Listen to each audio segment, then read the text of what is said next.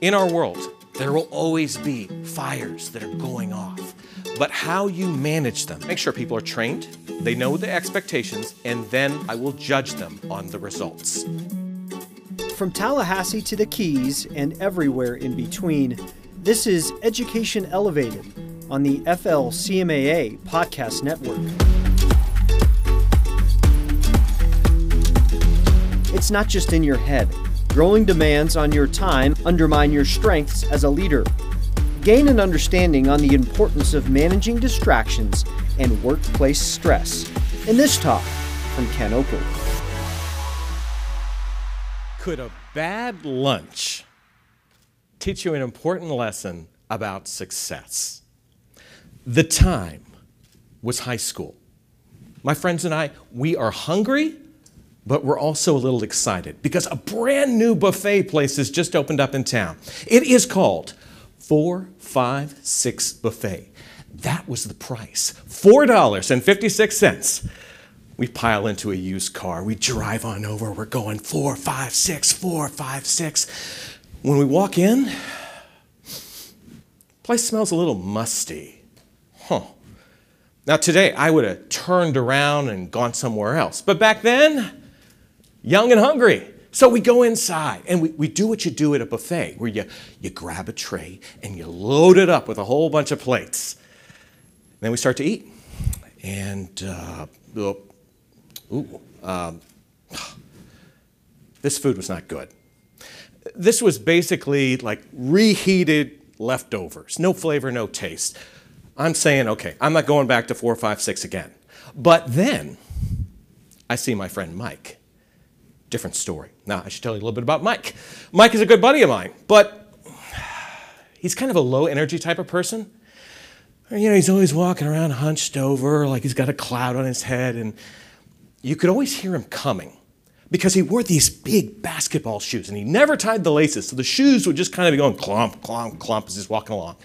Well, Mike, the guy who we associate with moving kind of slow, is tearing through this food like there's no tomorrow. It's as if there are two forks and one smooth motion. Well, before long, Mike finishes his plates, stands up with his tray, and he says something I'll never forget. He goes, This food stinks. I'm going to go get some more. And he walks away, clomp, clomp, clomp, clomp. So, let's think about what Mike said. This food stinks. I'm going to get some more. How many of us in our lives have kind of said that same thing where we're doing something that's not really getting the results that we want, but we keep doing it because it's comfortable or convenient? Well, what if there was a better way? Good morning. I'm Ken. We are going to have an experience this morning as I discuss some ways that you will be able to become more productive on the job and hopefully reduce the amount of stress that you have and even perhaps the amount of stress that you are taking home at the end of the day. First, I want to congratulate your association on 70 years. That's quite an accomplishment. I mean, just think back to 1949. Could you imagine your founder sitting in a room could they imagine this room here today at such a beautiful property full of some of the best in the business are committed to getting even better? That's impressive. I also want to salute your sponsors, everyone else involved in making this event happen. As someone who stands outside of your industry, I can honestly say, we need you. Your members and guests need you to be great because they are working for a whole year or a whole lifetime just to spend some time with you. They are climbing that mountain of success, and when they reach the top, you're there and you're saying, Hi, let me show you the view. Whether it's a fun activity like playing golf, or maybe it's something like just having a chance to reconnect with family and friends, or perhaps it's that new home that feels like home from day one. That is what you do. And you are good, you're versatile, you're able to keep up with all those requests, but sometimes well, there's a downside. Because you start to, when you're versatile, you start to get a little bit worn down over time. And maybe, even if you have the coolest job in the world, you start walking around and you're like, oh, I hate Mondays. And maybe by the end of that week, you're like this little girl and you're saying, even my hair is tired. That's the world sometimes when you're a high performer. And sometimes I've found that experience is a great teacher, but over time we forget things. We get busy and we forget some of those important lessons that we've learned along the way. You know, sometimes in those first jobs, you learn something important, something that's outside the job, but it's something that defines your success. I want to take you on a quick little trip through my career and some of those lessons that I have learned that really define who I am today. The first one television news. Deadlines. It's all about the deadline. So, what did I do in news? Well, I was a reporter, I was a news anchor, and I was also a weatherman. Okay, let me see if I still got it, okay? Over the next 24 hours, the jet stream is going to dip down into our region. That cooler flow of Arctic air could create a chance of a shower or a thunderstorm, so you might want to bring an umbrella with you on the way to work or school. Huh? Still got it, yeah! News is a lot of fun but you are constantly under deadline stress and pressure because the story has to air when it is supposed to air. They're not going to move around that time at all. Those times are fixed. So I learned that in order to reach that deadline, you got to get creative. You got to figure out a way to make it happen. It may not be perfect, but you make sure that the story gets done. Deadlines from that lesson. Then, the next stop, no one necessarily sees coming. I was the executive director of a professional ballet company. I know, this body says modern dance. I was the executive director of a ballet company, so I'm running the, the business operations, the financial side, the marketing, and I was brought in with the understanding is, hey, take something good and make it into something great. Sounds good rock on, let's do it. But sometimes, have you ever found yourself in a situation where you're like, things have changed and this isn't exactly what I signed up for? Because for me, this was right as the recession was hitting. And Bernie Madoff was taking money from donors. And suddenly, well, I had a $4 million budget. I only had about 2.5. So, keeping the doors open and the dancers dancing and the, the patrons happy and our ballet students still able to attend class was a daily struggle. So, there I came up with a phrase I call get to tomorrow. Because sometimes you're going to be in a situation where you are faced with a big challenge. And there's not going to be a quick solution that you're going to have. You're going to have to work on this and make incremental progress over time. Little bits some days it may feel like you're hardly moving, but you gotta keep moving towards a goal because you got a whole bunch of people who are counting on you. So that lesson, get to tomorrow. And then I also learned about something I call the power of people. You remember uh, 12, 13 years ago, Florida got hit by a bunch of storms Frances, Jeanne, then Wilma, southeast coast of Florida. These were big storms. I get a little verklempt. These were big storms that hit our area. I was in charge of a hurricane relief site where basically we're passing out the food, the water, the ice, the things that people need. This was not my regular job. Sometimes in life, you're voluntold to do things. So let me run through what is involved in this job. After the storm, the next day, I would show up to a giant parking lot there's nothing there. At some point in time, supplies will arrive. Don't know when.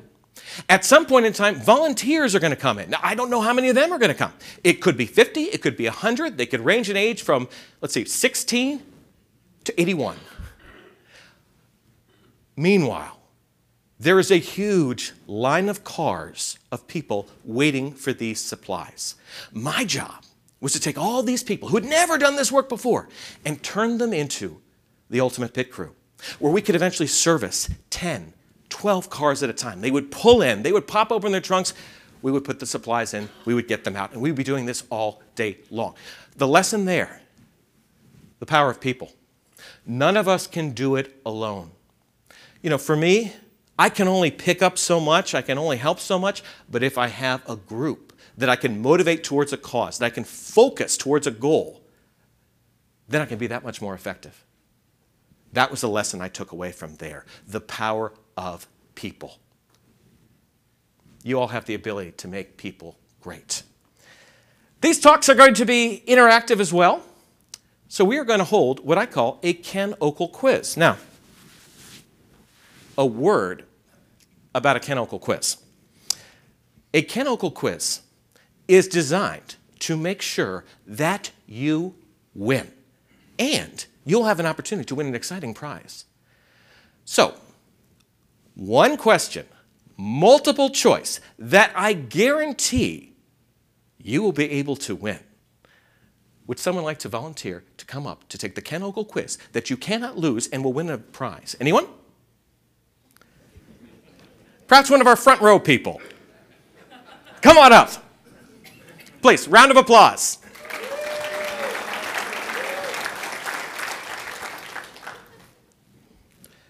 I'm only in the front row because.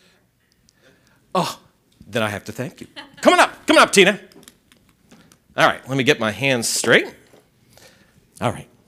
So, Tina, first of all, introduce yourself to the group and who, what group you are with. Uh, Tina Lutzy Regular. I'm from the Elkridge Club in Baltimore, Maryland. Very good. Okay, so we have a quiz that is all about workplace environment. 2,000 people were surveyed, and they were asked, What do you want to see most in your workplace? So I'm going to put up the four choices, which are on the screen. So, Tina, did they want to have natural light in the workplace? Did they want to have free food? Did they want to be able to focus without interruptions? Or did they want to have awesome Wi Fi? Which one do you think it is? I would say C. What do you think, audience? C? C is right. You won!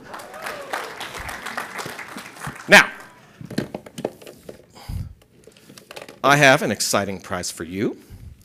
This is a copy of my book. Thank you. Tina, thank you so much. Round of applause for Tina. Thanks.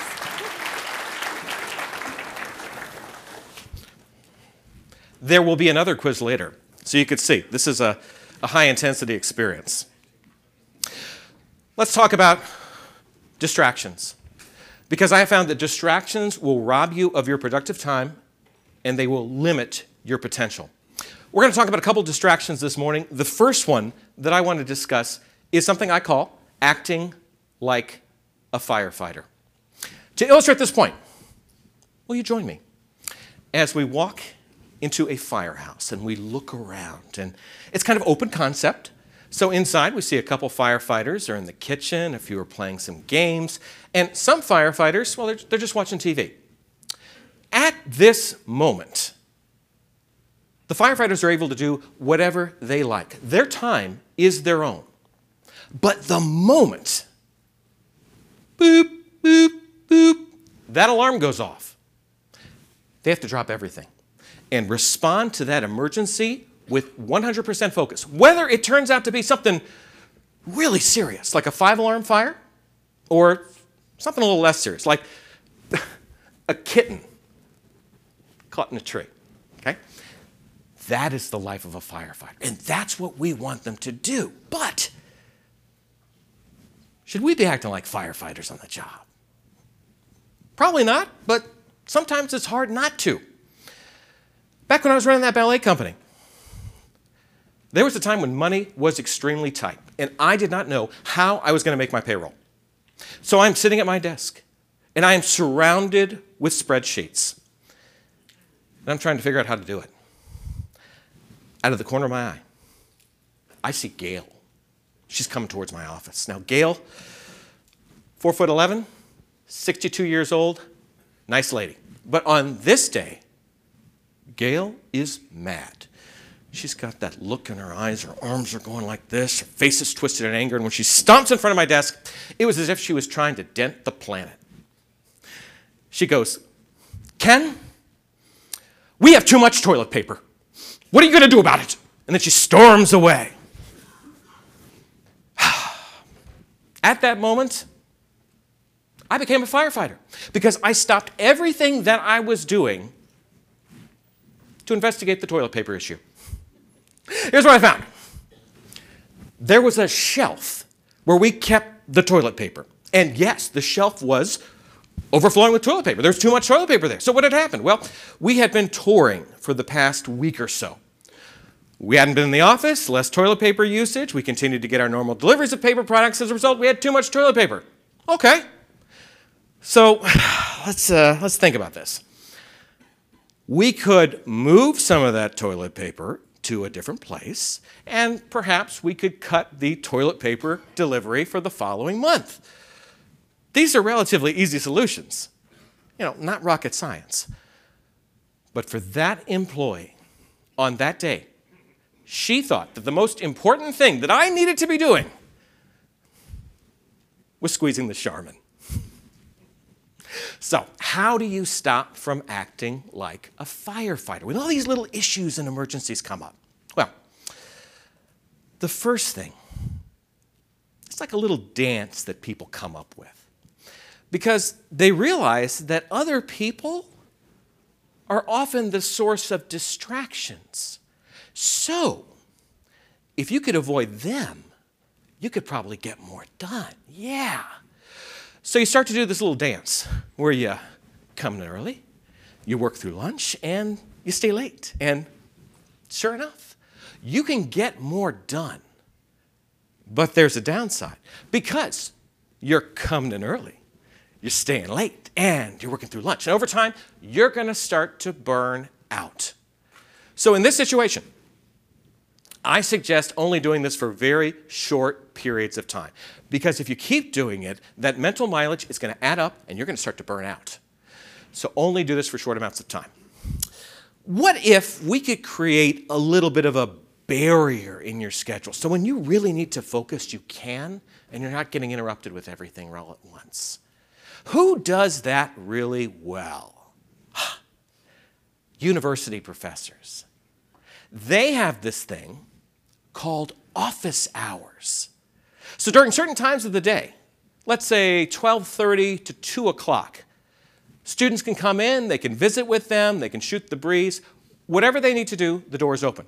But once those office hours are over, professors able to close the door and allow people you know they're on their own they can focus on publishing research whatever he or she needs to do so are you ever able to create a barrier where maybe for let's say just 30 minutes can you say, I'm not checking email, I'm not going to answer my phone, I'm just going to focus on this task? Or even, do you need to move to another location? Is there an open conference room where you can go where no one will necessarily know where you are? Will the world end if you give yourself 30 minutes to focus on some of those most important tasks? So keep that in mind for something else you can do. But let's go even bigger. Are people coming to you all the time with all these little issues simply because they don't know what to do. Well, if that is the case, then it's a training issue. This is a simple fix. Get them trained up, they're ready to go. But I gotta say, often, it's something else. Are they coming to you because they don't believe they're allowed to make a decision without your blessing? Now, I can be as much of a control freak as the next person. But I understand that if I have to touch everything and have that vice grip on everything, I'm not going to get a lot done because there's only so many hours of the day and over time my initiatives they are going to suffer. So, can I make sure people are trained? They know the expectations and then I will judge them on the results. In our world, there will always be fires that are going off, but how you manage them that will help determine your success. Quick sip of water. Cheers. I also want to talk to you about something I call acting like a babysitter. Do you ever find that you're having to repeatedly do the same thing with employees? Having to to help them with something again and again and they don't seem to have much of a learning curve, that's what I call acting like a babysitter, where you're never really progressing forward and it's taking a tremendous amount of your time. Sometimes this is okay. I go to a restaurant and often you'll see a young family nearby, parents, kids. And when the food comes out, it, it, it's the funniest thing to behold because the parents will grab the kids' plates and they kind of become like swordsmen because all of a sudden they're going automatically cutting all the food into smaller pieces. Now, this is what we want to see. We want to make sure the kids don't choke on the food, they have little bite sized pieces, perfect. But sometimes, you know, mom and dad keep doing this and they never stop. So the kids are teenagers and they have never learned how to use a knife and a fork. So understand that it's good to help people along repeatedly, but at some point you gotta cut them off and say, you gotta be able to cut with your own knife and fork. So make sure that you are not babysitting people because over time, that will become a drain on your productivity. As you can see, I get excited. Let's talk about stress at work. How do you handle stress at work? today's world, something stressful can happen at any time. And when it does, you may have to suddenly switch from one thing to something totally different. And when that happens, you're expected to perform and to perform at a high level. Back when I was doing news, I would experience this shift from time to time, and perhaps never more so than on a relatively quiet May night. At the time, my photographer and I, we're covering a balloon festival for the 11 o'clock news. This is a fun story. We've got the beautiful balloons lighting up the evening sky. We've got fun people to interview. And as I'm writing the story, I'm thinking, hey, huh, this might be, you know, something I put in for an award. This is going to be pretty good. But that story never gets told because the phone rang as I was writing the story in the news car. It's the station. Ken, Ken, we need you to go downtown. Just, just go. Well, what, what's happening? A police officer has just been shot. Just, just go. Okay, uh, Russ, we, get, we got to pack up. We, we got to go. Okay, so at that moment, we got to say goodbye to that story. How do you handle stressful moments at work? For us, we had to say farewell to what was a cool story and start to cover a manhunt. We are trading those glowing balloons at night for the flashing blue and red lights of law enforcement. I start to find out some more information. Earlier that evening, a police officer does a routine traffic stop. A guy ran a red light, pulls the driver over. The driver of the car, he has several outstanding warrants. So he knows that if the officer runs his license, he will be arrested. He'll spend the night in jail. How do you handle stressful moments? Or for that officer, excuse me, for that man, the driver, he makes a really bad decision. As the police officer approaches, the man pulls out a gun, shoots the officer, and drives away, leaving the officer bleeding on the pavement. How to handle stressful moments at work. For law enforcement, it's about two things training and dedication. Because as we're driving downtown, we start to notice police car after police car whizzing by us 60, 70, 80 miles an hour, sirens blaring. Because how it works is when one officer is hurt, any officer from all over the state who could come and help with this manhunt, they're in. Over time, off the record, I start to learn there's a strategy involved with this manhunt. The police believe they know where this man is. So they've started to create a search zone Think of it like a, like a rectangle. They're going to start blocking off streets and closing in. At one end of the rectangle, there's a command post, a temporary command post. So we figure that's where we need to go. Maybe get some video, perhaps an interview, something like that. So we head over there. It's different than any other crime scene I've ever seen. There's no police tape keeping us back. And the officers who are there, they're all busy.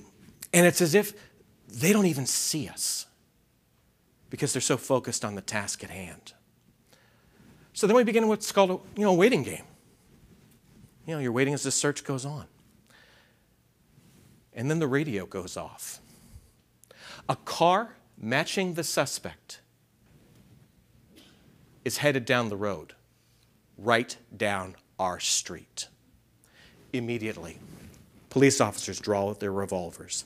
They are aiming shotguns. They are staring into the night, preparing for a firefight. At that moment, my photographer and I, we look at each other because we realize we're not really safe here. We, we don't have bulletproof vests on. We should probably get it in our news car and you know drive away or drive to the side a little bit where it's safer. But we can't because at this moment, several officers are using our news car as a shield against potential gunfire. So, in a moment like this, you feel your heart beating and it's reverberating in your head. And eventually, word comes false alarm.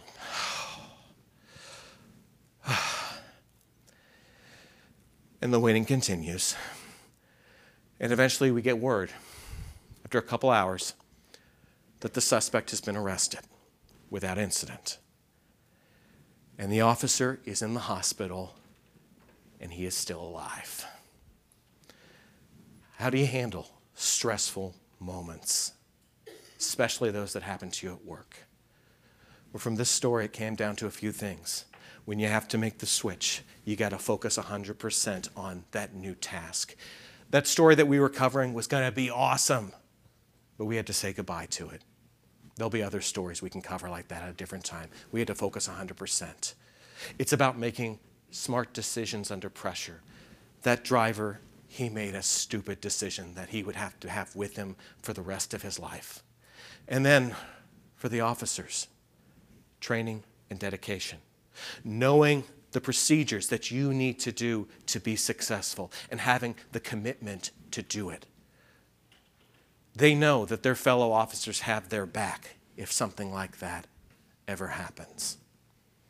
So I ask you, when that moment arises, how do you handle those stressful moments at work?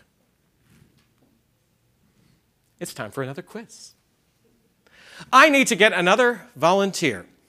Perhaps would one of our back row friends like to volunteer to take a Ken Okel quiz that you cannot lose and will win a valuable prize? One of the folks from the back? How about our new our new upcoming bride. Would you come up to the front, please?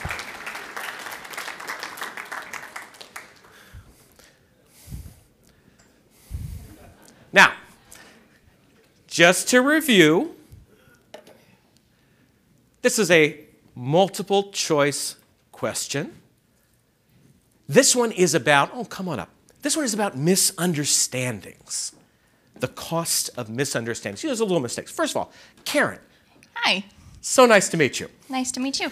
Where are you from? Uh, the club at Barefoot Beach. So we're on the other coast of Bonita Springs. Give it up. And congratulations. Thank you. This pretty good deal. Nice place. Good. You're like you, you know you go to a conference. Sometimes you get free soap. You got a ring. So fantastic. Okay. So we're talking about the cost of mistakes. So a few years ago, there was a study that was done to figure out okay, when someone makes a mistake where they, they should have done inches, but instead they did centimeters, you know, what's the cost of that mistake? What's the, the price that you put on it? So there was a survey, a global survey that was done.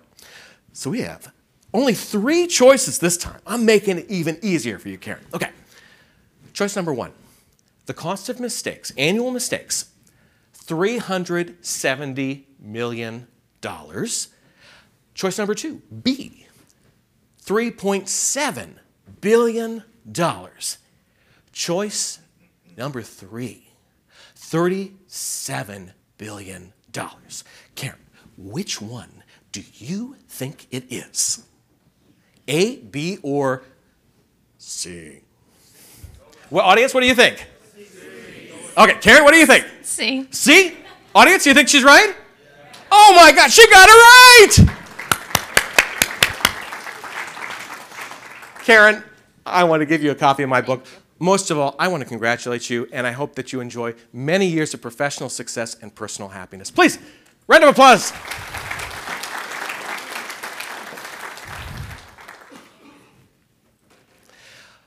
What's the source of a lot of these misunderstandings? Well, we're going to go over a few basic things that I've noticed. Lot relate to communication, and this leads to those mistakes that usually take a while to solve and they end up costing you a lot. The first one, this is a simple one. It's about listening. Years ago, I was working with a coworker, I was multitasking. Keep in mind, when I worked in TV news, I could have three conversations simultaneously. I was a multitasker's nightmare once someone said, Hey, how does this sentence sound? And I wasn't totally paying attention. I said, Well, I didn't really hear what you were saying, but it sounded pretty good to me.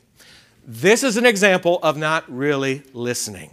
How many times has a mistake happened where someone wasn't paying attention, didn't hear in the moment what was being said? So in these cases, I try to keep it very simple. Really, when someone is talking, what you want to do, this is the athletic portion you want to totally focus on that other person. You want to be locked in on them. In today's world, it's very tempting to, to look around or, you know, we got our devices that are beeping and bopping and doing all this stuff. But when you are focused on that person, you're hearing what they're saying, you're in the moment, and you're not, you know, waiting for you to speak, you're going to have fewer mistakes. And also, there's a benefit as well all those squats are paying off at the gym. There's another benefit as well. Each and every one of us has that desire to be heard. Because no matter what we are saying to other people, we think that what we're saying is very important. So when you honor those people with you know what I call like the, the gift of your attention, you're going to go up in their estimation.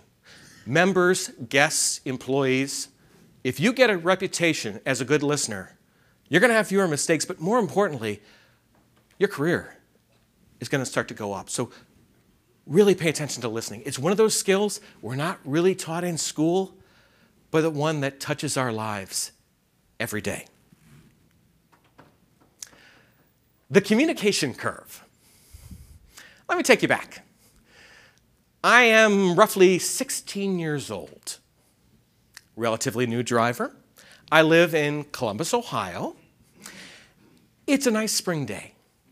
Car windows are down, listening to some tunes, driving down this kind of two lane street that winds down a hill a little bit. Everything's good in the world. As I'm driving along, I see a car is starting to come up toward me. As that car is passing me, the driver of that car, an older gentleman, sticks his head out the window and he yells at me. He goes, Slow down! Now, keep in mind, I am a teenager. Teenagers sometimes are emotional, but I'm like, who does this guy think he is? I mean, why is he commenting on my driving? I wasn't even speeding. And perhaps more importantly, why are old people so mean? But a moment later, as I'm going down that hill, I see the police officer with his radar gun aimed right at me. Here, I had been thinking that this guy was making a comment about my driving, but instead he was trying to save me from getting a ticket. I had made an assumption based on an incomplete piece of information. Now, I never saw the older gentleman again, never could thank him, but I said to myself, I'm going to pay more attention. I'm going to make sure that I hear things before I start to jump in. Have any of you all ever had a member who's maybe a little grumpy? And maybe they usually come up to you with some sort of complaint, and you got to be like, oh, okay, yeah, sir. And maybe they catch you on a day where you're a little tired, and they say something like, the swimming pool. And you immediately become defensive, and later you realize that they were going to say, the swimming pool looks great. And you jump to a conclusion that turned out it was totally wrong. So make sure you're taking in all the information. When we get busy, we start to jump into conversations, we start to cut people off, and often we're making the wrong ass- assumptions. It leads to mistakes and misunderstandings. Sometimes we're missing information. A couple years ago, I'm getting ready to do a morning presentation. It's close to my home, so I'm able to drive over. Dressed up, walk on out, and then I see my car. I have a flat tire that car is going to go nowhere. Now, it's a hot July day. I'm dressed up so I know, well, I can change the tire.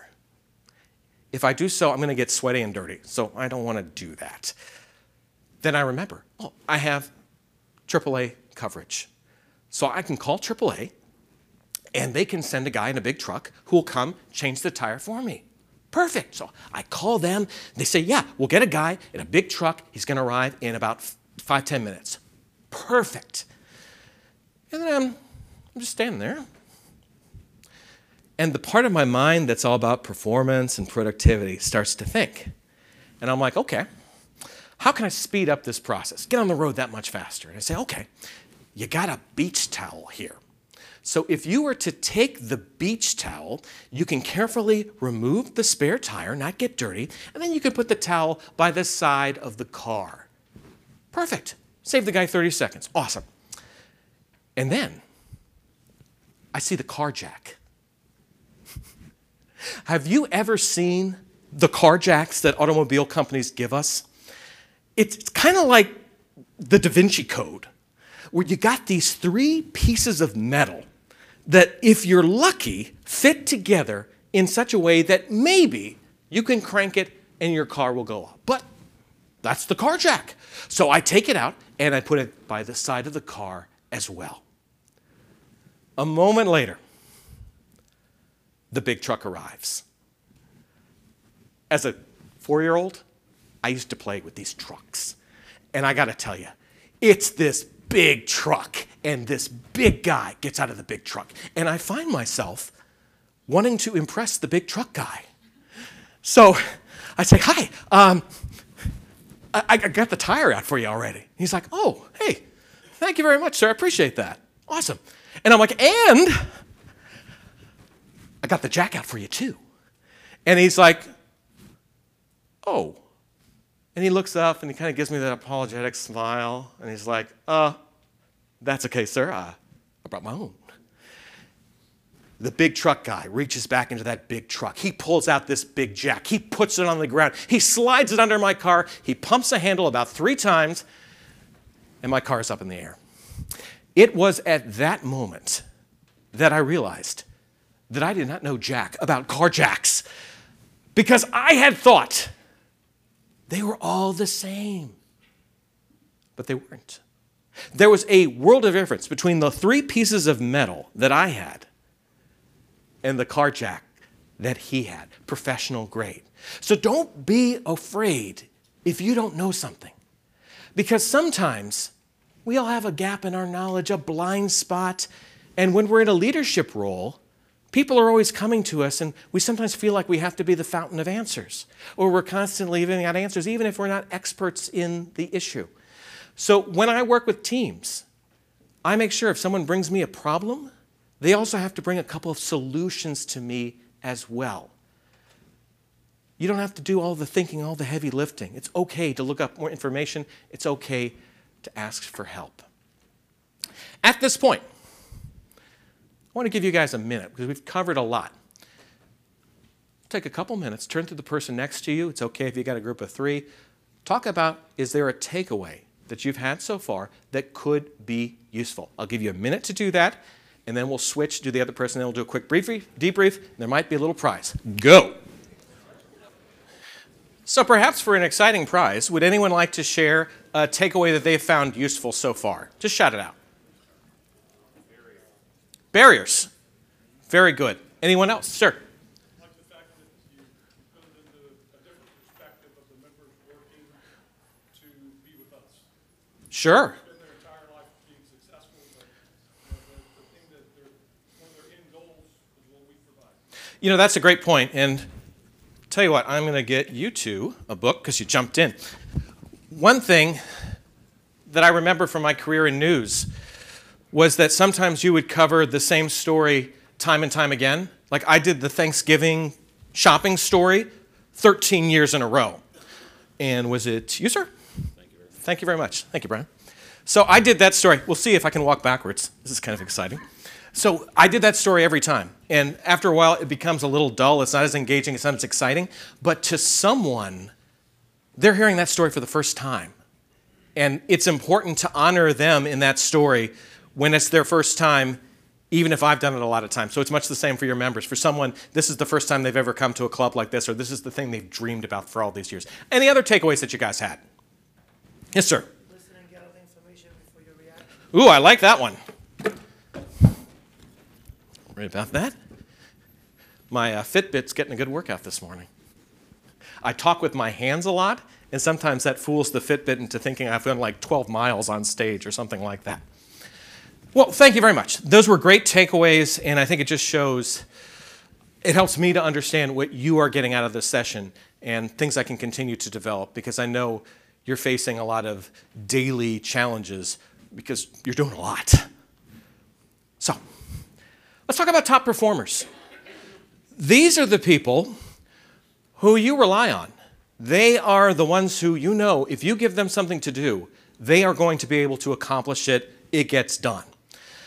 The challenge here is that often our top performers, we kind of tend to load them up a lot because when something new happens, they're our go to person. That can lead to a problem that I call people are not balloons. Now, it just so happens the prop budget was unlimited. So I have a balloon. Stand by. This represents most people's day. They got a certain amount of stuff they got to do. Some challenges might come up, but they feel pretty confident that, yeah, I got it. I can get this done. But then, oh, uh, Ken, would you mind doing one more thing? And it's like, okay. Uh, it gets a little bit busier, and then it's like, oh, Ken, could you be on this committee because we think you'd be really good at it? And, and oh, could you show the vendor around? And,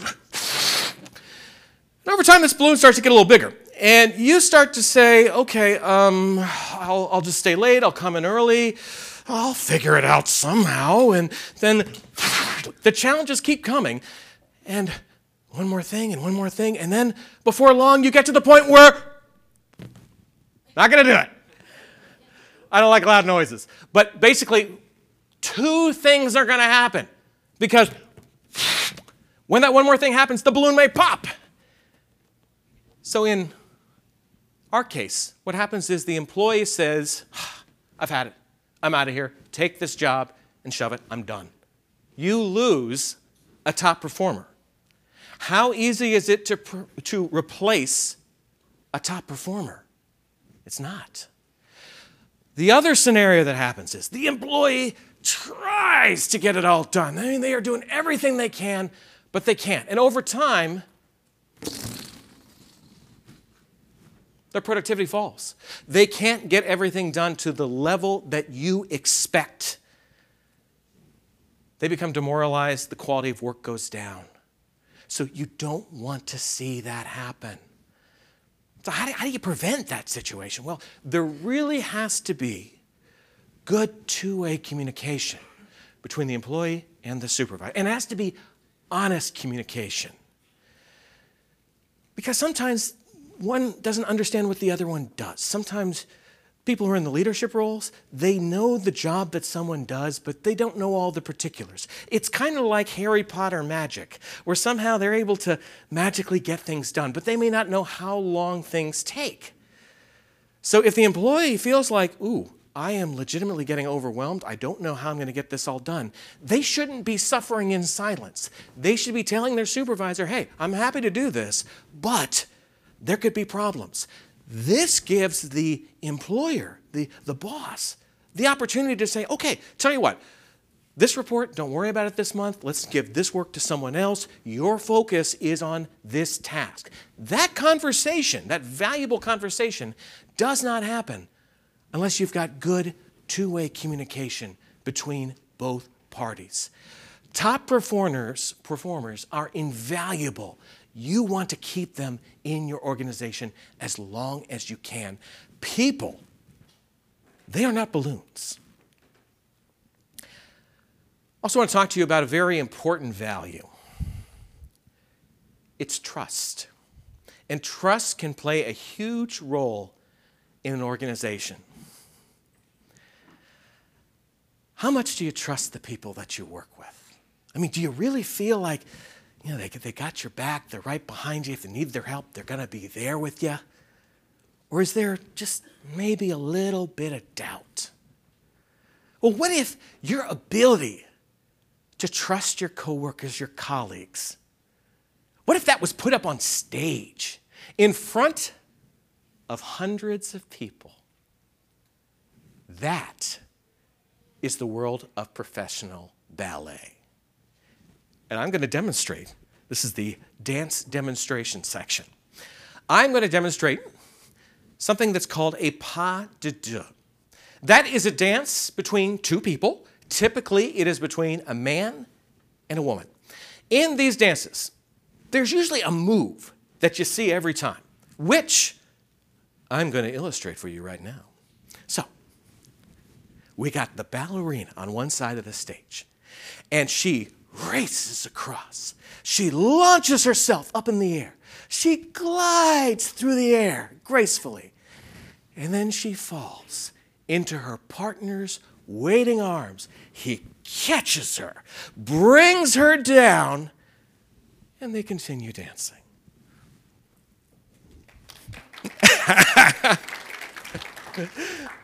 now, this move does not happen without trust. Because as I learned, for the ballerina, she has to be 100% focused on the jump. She has to get as high as she can, as gracefully as she can. What can't she be thinking about? The landing. She can't be worried about is her partner going to catch her? Is she going to get hurt? Is she going to look silly?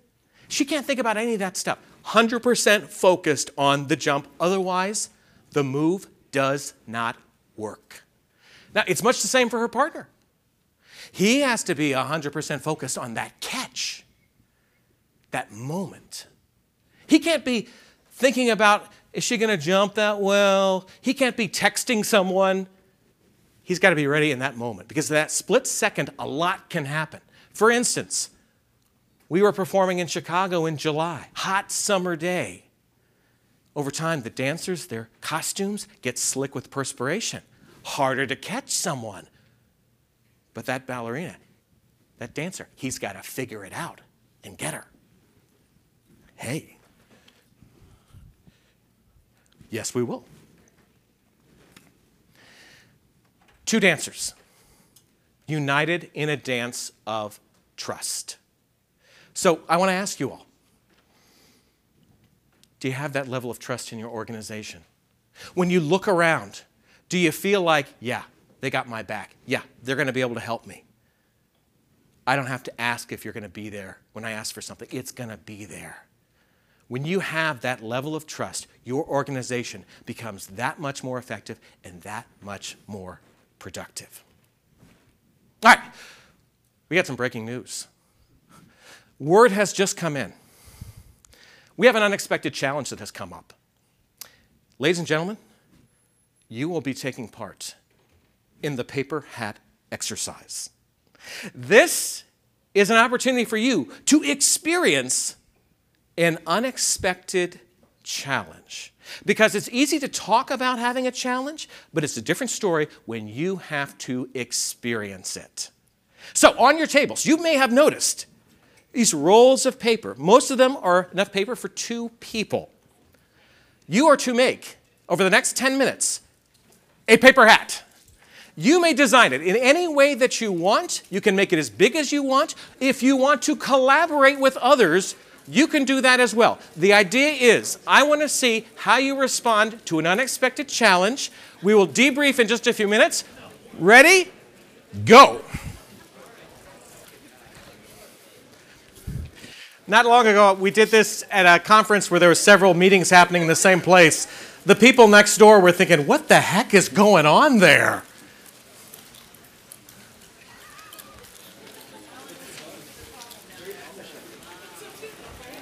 Oh, I got to get yours. You're looking good. But you, you match. Awesome.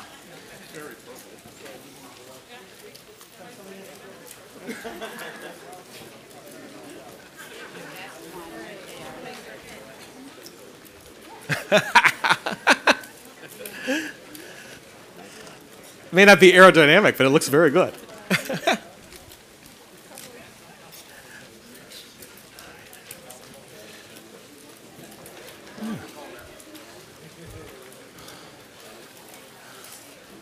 Roughly, let's say five more minutes.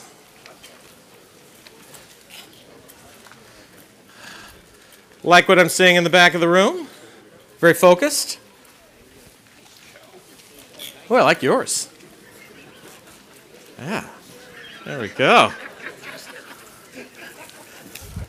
Second career, maybe.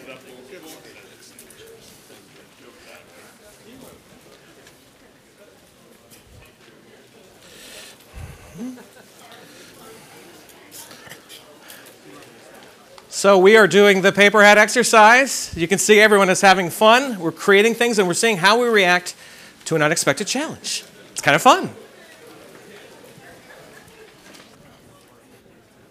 All right. So if you could start to come back to me, I got to tell you, from my perspective, this looks really cool. so, we had an unexpected challenge that came up. You probably weren't too prepared for it. And look what you came up with in a very short amount of time. I mean, what have you learned? Maybe shout, shout out if there's a takeaway or two.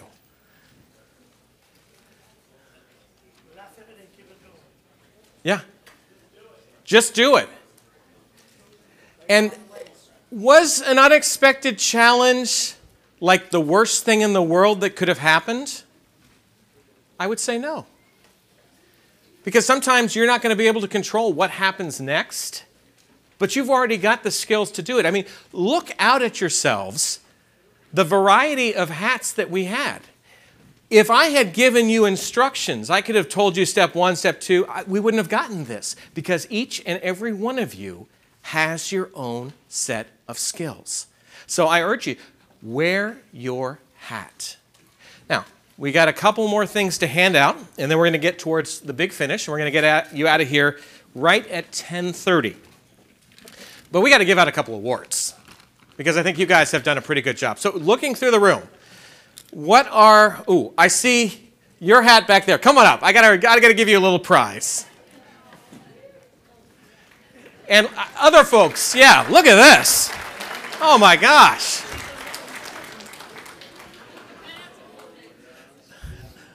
It's, it's structurally reinforced. I studied architecture, so it has framework. Wow. Hey, I'm going to take your picture right here. And what is your your Marjorie. Marjorie. Fantastic. Okay, so since this is the hat round, we're taking it up a notch. I am not just giving her a book, All right. I'm giving her a bookmark. Only my bookmarks are edible. Thank This is some chocolate. Thank you so much. Thank you very much. Appreciate your creativity. And any other folks out there, I can see a little bit, but anyone else who the hat just seems to transcend everything else, we can get them up here? That's okay if you don't.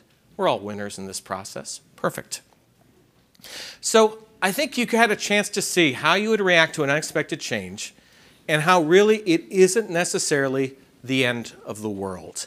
That you were able to come up with a creative solution on your own that maybe you didn't even know that you had in you. So remember that lesson the next time that you find yourself in a challenging situation.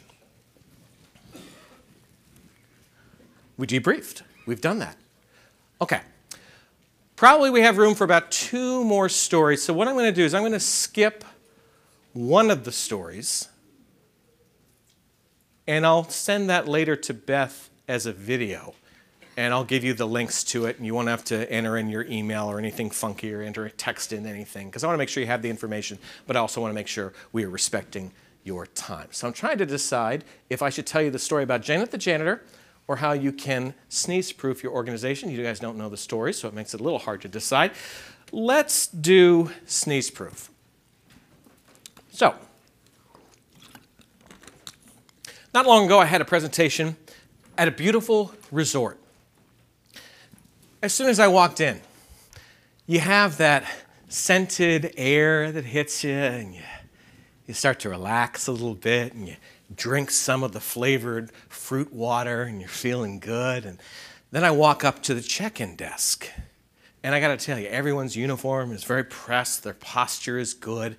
It's almost like there's someone out of like Downton Abbey or something like that, or everything. Yes. So I walk up to the, the front desk, the clerk there.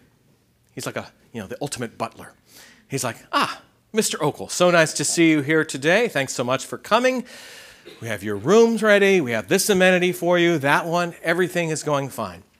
And then the unexpected happens. and here's your room key, Mr. Okel. now, as someone, as a speaker, I have to stay healthy, otherwise, it's hard to make money if I can't speak. So I'm a bit of a germaphobe. So while I take the key, as soon as I get back up to my room, I am scrubbing down in the sink like I'm getting ready for surgery because I, I can't get sick, I can't get germs. Now, fortunately, I didn't. But I realized in this organization, they hadn't thought about what happens if a front desk person sneezes while a customer is there. So, how do you sneeze proof your organization? Well, you need to think through situations that could happen. It's a great team brainstorming activity where you get people together and say, okay, what would happen in this scenario? So, let's say in the sneezing scenario, maybe you have on the table big things of hand sanitizer. So that if someone sneezes, and we all are going to sneeze at some point in time, it's going to happen. The person steps back, sneezes, gets a certain amount of hand sanitizer, makes a big show of it, and then hands the key to the guest. So that way, it's like they're saying, I respect you, I'm honoring you, and we've thought of this. So try to think ahead of problems that could happen. It's a great way to make sure they don't happen. For instance, we got a PowerPoint here, but let's say it goes out. This is a different presentation than I give every time. I customize it for the audience. So I have here my set list. So just in case the PowerPoint goes out, I've got a set list that can tell me where to go. May never need it, but I have it. Same thing goes with when I did weather. The weather maps are basically helping me tell the story. They're run through a computer. Computers sometimes crash. And every once in a while, you'll see a weather segment where the computer has crashed and the weather person has no idea what to say. So I always made sure that I had a cheat sheet right there. As a speaker, I'm always thinking about things as well. This room, it's relatively easy for me to know where the exits are in case the fire alarm goes off. I can direct people to the exits. I also talk to the staff here in case someone were to have some sort of heart difficulty. Are there defibrillators here? Yes, I can direct people to that help. I've thought ahead and try to make sure that I know anything that could happen. Get with your teams and try to think ahead. Even in Florida, hey, every once in a blue moon, we might have some frost. We might have some snow. You prepared for that? What will you do? The idea is that by the time that thing happens, you are ready for it. You're prepared, and we're going to make sure that everything turns out well. So, we are approaching our final story. And I also have a request. You can do this at the end when I'm done. But if you would not mind, if there's a roll of tape by you, and you don't have to do this right now, wait till the end. If you could pass it to the aisles, I take the rolls of tape and I donate them to a women's shelter that is near where I live. The kids there are often really bored. The shelters don't have a lot of money for art supplies, so I'm going to give these to a shelter to help out the kids. So if you don't mind doing that, that'll make it easy for me to collect. I'll pass them on, and hopefully from this meeting, it will bring some joy to some people who may be going through a dark time. So, we have one final story left.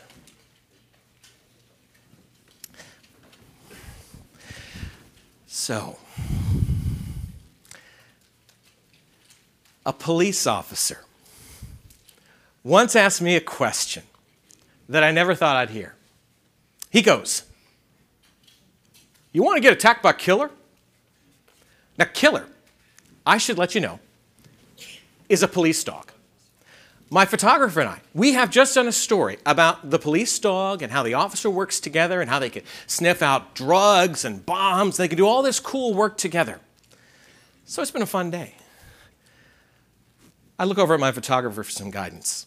He's kind of giving me that silent, no, no, no. I look over at the dog.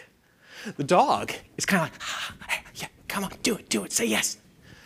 So this voice kind of comes out of me that says, Yes. Next thing I know, I am putting on a padded suit.